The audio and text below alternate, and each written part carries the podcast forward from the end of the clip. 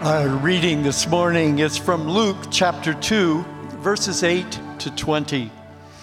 That night, there were shepherds staying in the fields nearby, guarding their flocks of sheep. Suddenly, an angel of the Lord appeared among them, and the radiance of the Lord's glory surrounded them. They were terrified, but the angel reassured them. Don't be afraid, he said.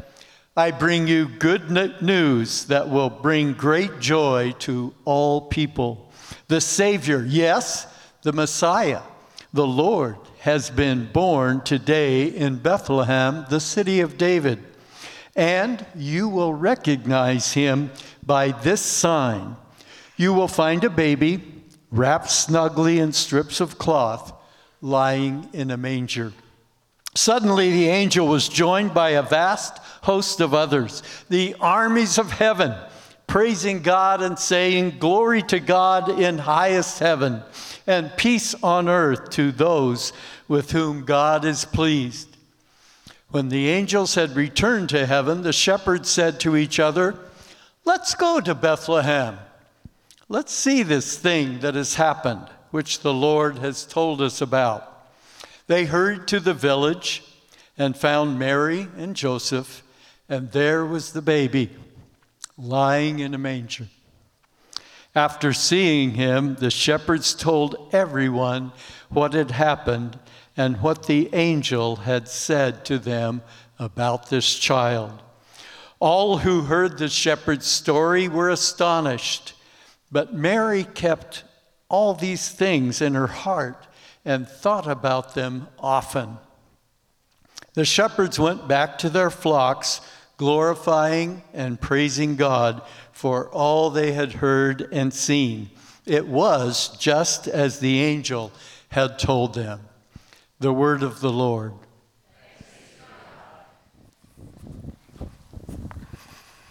Morning, everybody. How are you? I heard fine, great, good, and really good. That's right. That's awesome. Oh, earrings. Okay, great. So glad that you're here uh, this morning. I got a question for you. You can just respond with uh, your hands raised. We'll do a little poll here within the room. Uh, how many of you believe in miracles? And I'm not talking about like a sunrise or like my wife's peanut butter marshmallow bars that she makes around Christmas time. Both of those things are amazing. I don't know if they qualify as miracles per se. How many of you believe in miracles? That's a good amount of people here, good showing in the room. Okay. How many of you think that miracles still happen today? Oh, that's about the same. Okay. Uh, how many of you have experienced a miracle in your life? Oh, wow. That's a really good showing of hands as well. You're in good company because a lot of people do, in fact, believe in miracles. And this is the season for it, right? Christmas miracles. This is the time when miracles really take place. Tis the season. We, if you're a follower of Jesus in this room, we believe in some pretty incredible things, really. We believe in things like a virgin birth. We believe in things like uh, instantaneous healing. We believe in things like God raising people from the dead. Or how about we believe in a God who is far bigger, far greater than we could ever imagine, and yet is intimately involved in each one of our lives and cares about us deeply. We believe these things because we believe in a God who is all powerful, who can do absolutely anything. He can perform miracles in our lives. We probably don't experience miracles every single day, though, do we? Miracles aren't the ordinary regular routine of things, I would imagine. What are our expectations in life around God intervening in our lives in some miraculous way. We're in the series right now. Uh, it's our third Sunday of Advent, and the series is called Greater Expectations. And we've been looking at different characters in the, in the, the Christmas story, so far, Mary and Joseph. And uh, what we're trying to understand what expectations these people might have had in life, and how did the coming of Jesus, who we believe is God, entering into this world in flesh and blood, how did the coming of Jesus change the expectations that people had or lead them to greater expectations in some way? And then how does that relate to us and to our lives? What expectations do we have in life? Maybe you expect a sermon that is about a Christmas story today, and that expectation will be met for you in this moment. We're going to take care of that. What expectations do we have in life? And in what way will God actually exceed those expectations? Or, more likely, in what way will God change our expectations and bring our expectations in line with what He wants, with what He desires. We're going to be telling the story from the Gospel of Luke this morning. We're going to be in Luke chapter 2. So if you have a Bible or if you have a device, you might want to pull it up. Luke chapter 2. It's a little bit longer section since it's a story here. Luke uh, was one of the early followers of Jesus after Jesus died and rose from the dead. As far as we know, he wasn't there following along with Jesus. And in this account, he's trying to tell the story of how Jesus came, why he came, how he, what he did while he was here, what his life was like, how he died, and then uh, why he was raised from the dead. And Luke is an intricate storyteller, and all of the things that he is saying are tied together. There are connections throughout his story. No one part of the story can just be read in isolation. And in fact, the whole the story that Luke is telling is highly connected to the whole story of scripture, to Bible, to the Bible. So we're going to see that today as well. But even just in the early parts of what we're seeing with Luke and what he's telling, it starts off he uh, tells us about Zechariah and Elizabeth. Zechariah is an older priest, and, and Elizabeth, his wife, and the angel Gabriel, who comes and appears to them, uh, to Zechariah specifically, announcing good news to him, telling him that he's going to end up having a son, and that he's going to name that son John. Then the angel Gabriel appears again to somebody else this time to Mary. But again, making an announcement to this person, to Mary, about a son who is going to come. And this son is going to be the Son of God. Now, Elizabeth's pregnancy was a miracle because she was beyond childbearing years and had been barren her whole life. Mary's pregnancy is a miracle because she was a virgin. Now, these two women are actually related to each other. So they got together at one point while they were pregnant, and the Holy Spirit was there too. And the Holy Spirit came upon Elizabeth and made her speak prophetic words over Mary. Mary responded with something that we typically call the Magnificat. And in this like really beautiful poetry, Mary declares many things, including this. She says, He, that is God, has brought down princes from their thrones and exalted the humble. This is going to end up being a major theme throughout the Gospel of Luke that God is going to bring low the powerful and he's going to raise up the powerless.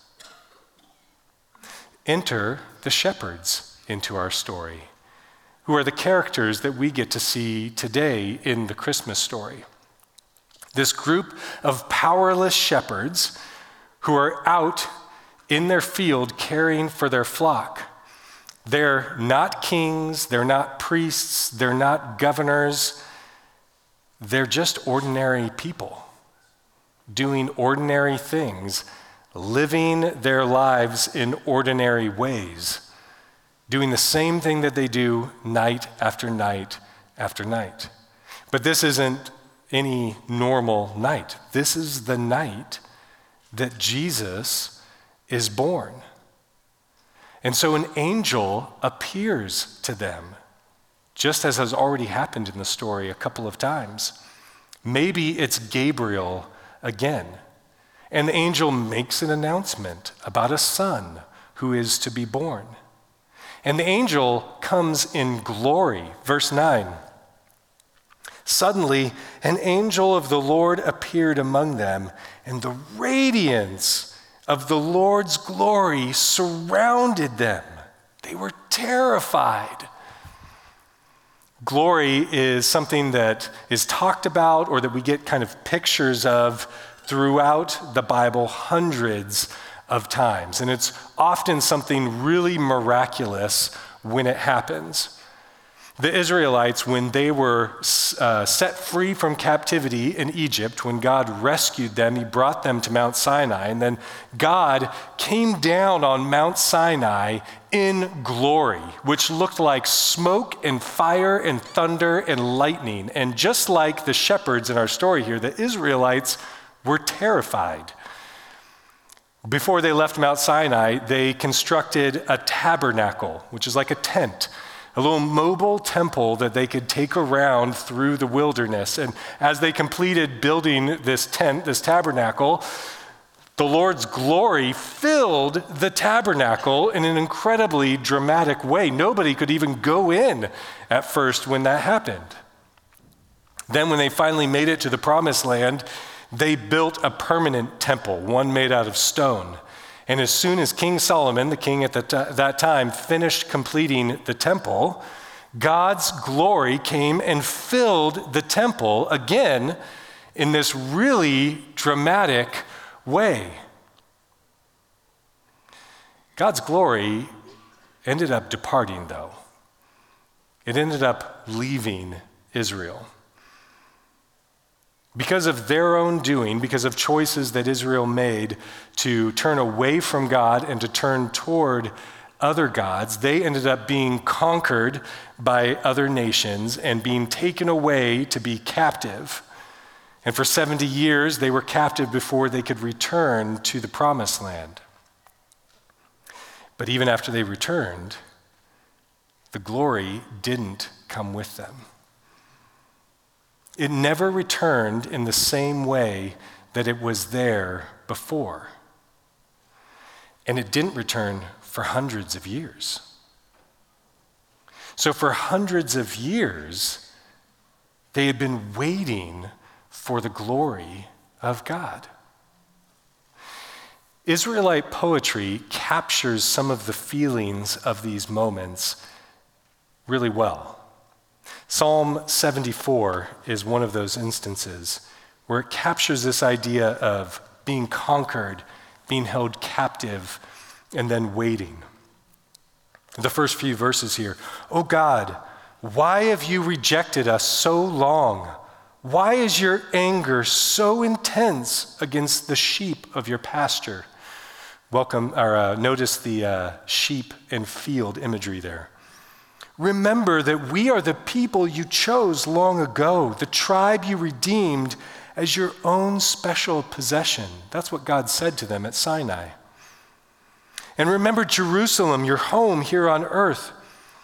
Walk through the awful ruins of the city. See how the enemy has destroyed your sanctuary.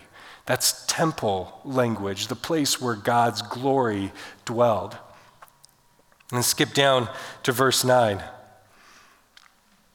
We no longer see your miraculous signs. All the prophets are gone, and no one can tell us when it will end. feel like that verse just captures the feeling of waiting for a long time for God to move in some way. And I return to this verse often in my own life because there are times where I'm like, hey, God, could you just like smack me over the head? Could you show me some glory? Could you do something big in my life? And of course, that doesn't always happen. There are glimpses of it now, now and then, but so much of life is just waiting. Waiting in the ordinary, waiting in the day to day things. And this verse reminds me that that's been a universal human experience that people have had. It also, I think, sheds a lot of good light on this story that we're reading right now about the shepherds. They're out there in the field with their sheep. They're not in the temple, they're not in the sanctuary, they're not in a palace, they're not in any place where you would expect glory to be. They're in a field with sheep. And the glory of God finally returns. God finally produces a miraculous sign again. God finally speaks through the prophets again. And these shepherds are seeing that. They're seeing the whole host of God's angels all around them. It's incredible. When you wait a long time, Sometimes your expectations for something good to happen dwindle away or even die. But I'm convinced that God, that we should actually expect good, big things from God. We should expect that God is actually more accessible to us than what we probably expect already that He is more active in our lives, that He is doing more around us, even in this room, than what we fully know. It's in our ordinary lives, though, where we get to see the glory of God. We don't get to see it necessarily like these shepherds do that's a specific moment, a critical, pivotal moment in history. But God's still here, His angels are still here. And it's in our ordinary day to day lives where we can actually experience some of the glory of God. When it doesn't happen dramatically, we should be looking for how God enters in subtly. Because that's often how God enters into our day, into our days, into our lives, into our circumstances. He does it in a subtle way. And that's actually kind of like what we see here in this story. Look at verse 10. Don't be afraid, the angel said. I bring you good news that will bring great joy to all people. The Savior, yes, the Messiah, the Lord, the King, has been born today in Bethlehem, the city of David. Now that's big news. And you will recognize him by this sign. You'll find a baby wrapped snugly in strips of cloth lying in a feeding trough, lying in a manger. God shows up on the scene, and he doesn't do it through some great miracle of show. He does it through ordinary circumstances. He does it through childbirth. And it's going to be 30 years before anyone really takes notice of this child. 30 years before people really start talking about him. All of this language here is significant to what's been happening throughout the story of the Bible. Luke is tying it in with everything that's already been said. You think about God as a Savior and a Messiah, a Lord, a King, coming from the line of David and being born as a baby. We can just look at a few passages in Isaiah to see how all of this connects that God is a Savior. Truly, O God of Israel, our Savior, you work in mysterious ways. We don't always see it, it is mysterious. Or that God's coming to us is going to be good news for everybody. We can see that in Isaiah. How beautiful on the mountains are the feet of the messenger who brings good news. The good news of peace and salvation. The news that the God of Israel reigns.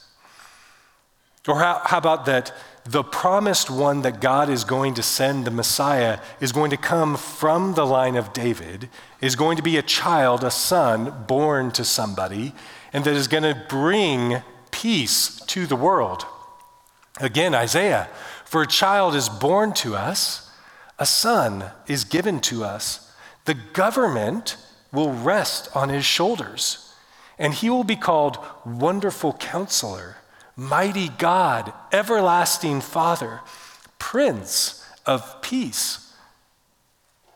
For his government and its peace will never end. He will rule with fairness and justice from the throne of his ancestor David for all eternity. The passionate commitment of the Lord of heaven's armies, those are the angels that are there with the shepherds right now, heaven's armies, will make this happen. This little one, this little one who is born, is the fulfillment of all of that that was promised so long ago. And this little one is going to end up being a great king. And this little one is going to be uh, someone who has a government that brings peace. And this little one is going to be one who reigns, rules forever. His reign will never have an end. There's a problem, though. There's another king in the story. Go back to verse 1 of chapter 2. At this time, the Roman Emperor Augustus decreed that a census should be taken throughout the Roman Empire, or more literally, it says, throughout the world. Augustus is the most powerful person in the world at that time. This is someone who thinks they've got power over the world. He's decreed that a census be taken of the whole world. This is someone who has conquered to get to where he is now as the first legitimate emperor of the massive Roman Empire. And in comes Jesus, a very different kind of king. One who enters in subtly and comes humbly. But this one will be the King of Kings and the Lord of Lords. This one is the one who will bring peace. He's the Prince of Peace. He is the one who is the Son of God. Remember, God is going to lower the powerful and he's going to raise up the powerless. So, how do we respond to this? My guess is you've heard a lot of this before. Jesus came as a humble babe, lying in a manger, and the shepherds came and the magi came, and Maybe you know he is the Son of God, that he's going to be the King of Kings. But how do we respond to this? How do you respond to this today? I think the passage gives us a few clues in ways that we can. If you look toward the end of what we've been reading, verse 18 All who heard the shepherd's story. So, all the people that got wind of what had happened that night in the field, all who heard the shepherd's story were astonished. But Mary kept all these things in her heart and thought about them often. The shepherds went back to their flocks, glorifying and praising God for all they had heard and seen. It was just as the angel had told them. We've got those who hear the story and experience, respond with astonishment. We've got Mary who's watching and keeping these things in her heart. And then we've got the shepherds who are glorifying and praising God. Maybe you've experienced a miracle in your life. By the show of hands earlier, there are a lot in here who have. Maybe you've experienced something in your life where you're just like, can't be explained in any other way other than God did this thing. Or maybe you haven't, and that's okay. We can tone it down a little bit too.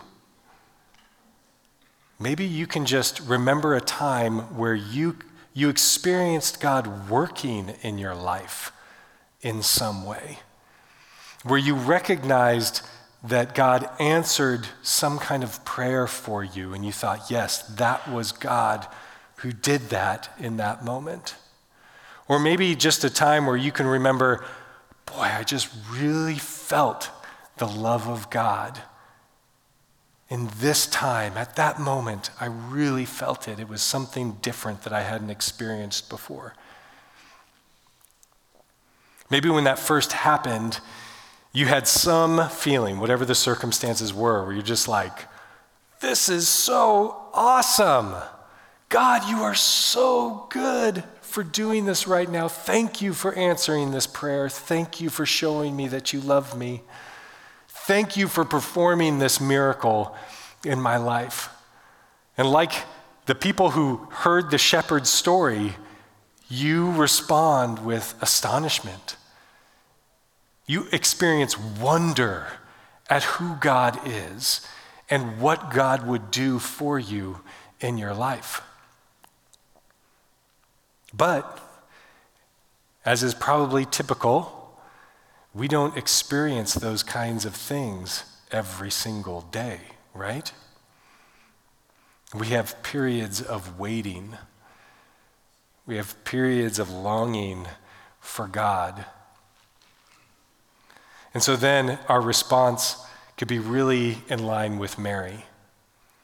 As she's watching this happen to her son, as she's seen all of this unfold. And twice it says in this part of the story here that Mary saw these things and she kept them in her heart. Or some translations say she treasured them. The word uh, has a sense of guarding. She guarded these things in her heart. When we see something, we respond to it with astonishment when God does something in our lives, and then we have to go back to the ordinary day to day things, the mundane things of our lives. We need to treasure up, we need to guard, we need to keep those glorious moments in our heart to carry us through until the next one happens, until the next one appears for us. Then you've got the response of the shepherds. They were glorifying and praising God. But did you notice the little detail here? They went back to their flocks. They had just seen the host of God's angels singing out before them, Glory to God in the highest Go find a baby. And then they go and they see it's just like what the angel told us. It's amazing. It's incredible. Okay, well, you guys probably need some privacy. Uh, we'll go back to our flocks now, okay? they went from the glory of God to their stinking sheep. And who knows if they ever saw anything like that or experienced anything like that ever again. They went back to the ordinary things that they had to do. The same thing night after night after night. They went back to their flock. And maybe like Mary, they had treasured up or kept in their hearts or guarded what they had experienced in that night. It's important that we do that. Because if we don't, we might look somewhere else for meaning or significance or purpose or even power in some way. Honestly, in my own journey, these are the moments that are hardest for me the mundane things of life. When I'm feeling low, if I'm feeling down, that's typically because I'm just caught up in all the day to day routines. And I'm asking, why? What am I doing? Where is the meaning? Where is the purpose? Where is the significance in all of this laundry and all of these dishes and all of the typical things that we have to do? We all need meaning and significance and purpose in life. We're built that way. And so if we don't find it in the right place, we're going to look somewhere else. And you remember, there's another king in this story. There's Augustus. Augustus, who was the great nephew and the adopted son of, and the named heir and successor to Julius Caesar. He went on to conquer more for the Roman Empire, and then to become the first legitimate emperor of that empire, to become that king. He brought about great peace because he had conquered everybody to the point where nobody was going to fight against him. And so, in his own writings of himself, or in many writings about him, there are some key things that were said about him a few times over, like he is the Savior of the world, or that he was the bringer of peace, or even that he was the Son of God. All of the things that we see and know of Jesus in this story and in the rest of Scripture, Augustus was a false image of all of that. But he was probably an easier one to go to at times. A little more concrete, a little more visible and in front of us. What are the things that you go to in your life to try and bring you peace? in some way? What are the things practically in your life that function as a savior for you in some way? What are the things that even play the role of God in your life in some way? That capture your attention that you look to for power and provision and protection. That's what we do when we look for another God. We're looking for power and provision and protection. We look for maybe our, our security, our finances, our ability to control and plan our lives. We look to certain political candidates or laws that we can enact, government, in order to be the Savior for us. We give our attention to so many other things as the false Son of God, as the Augustus in our life. What are the Augustus things that you have, that you hold on to in your life? In some aspect of our response, to this story, some aspect of our response has to be bowing down to King Jesus. All of those other things need to be dethroned in our lives because Jesus is the only legitimate king that will take the throne of everything. All of the rest is going to pass away.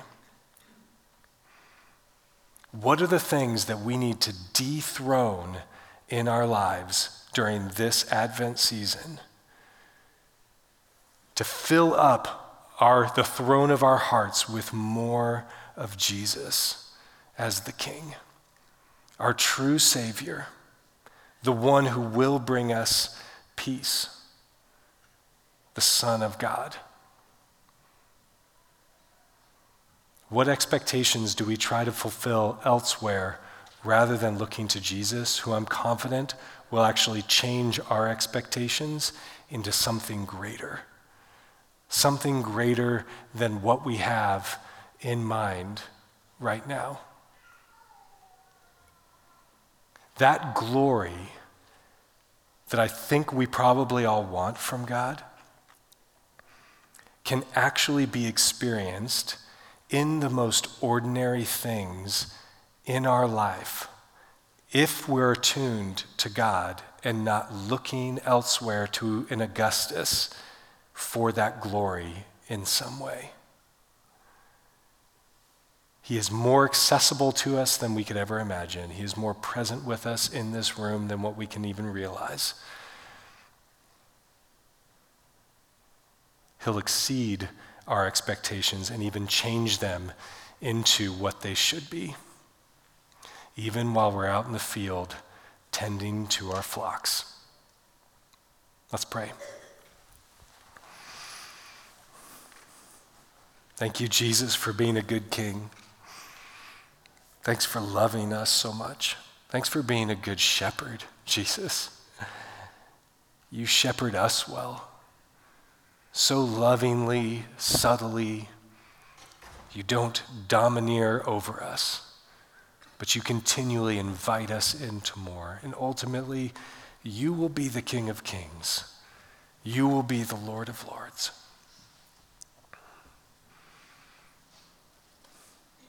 I pray, God, that through your Spirit, you would help us to knock off the things that sit on the thrones in our heart that aren't of you. And that you would sit squarely there. And that we would know this Advent season, unlike, uh, in ways unlike we have before, that you are good, you are righteous, you are just, you are peaceful that you are the King, God, who will lead us to where we need to go. We love you and we trust you. Amen.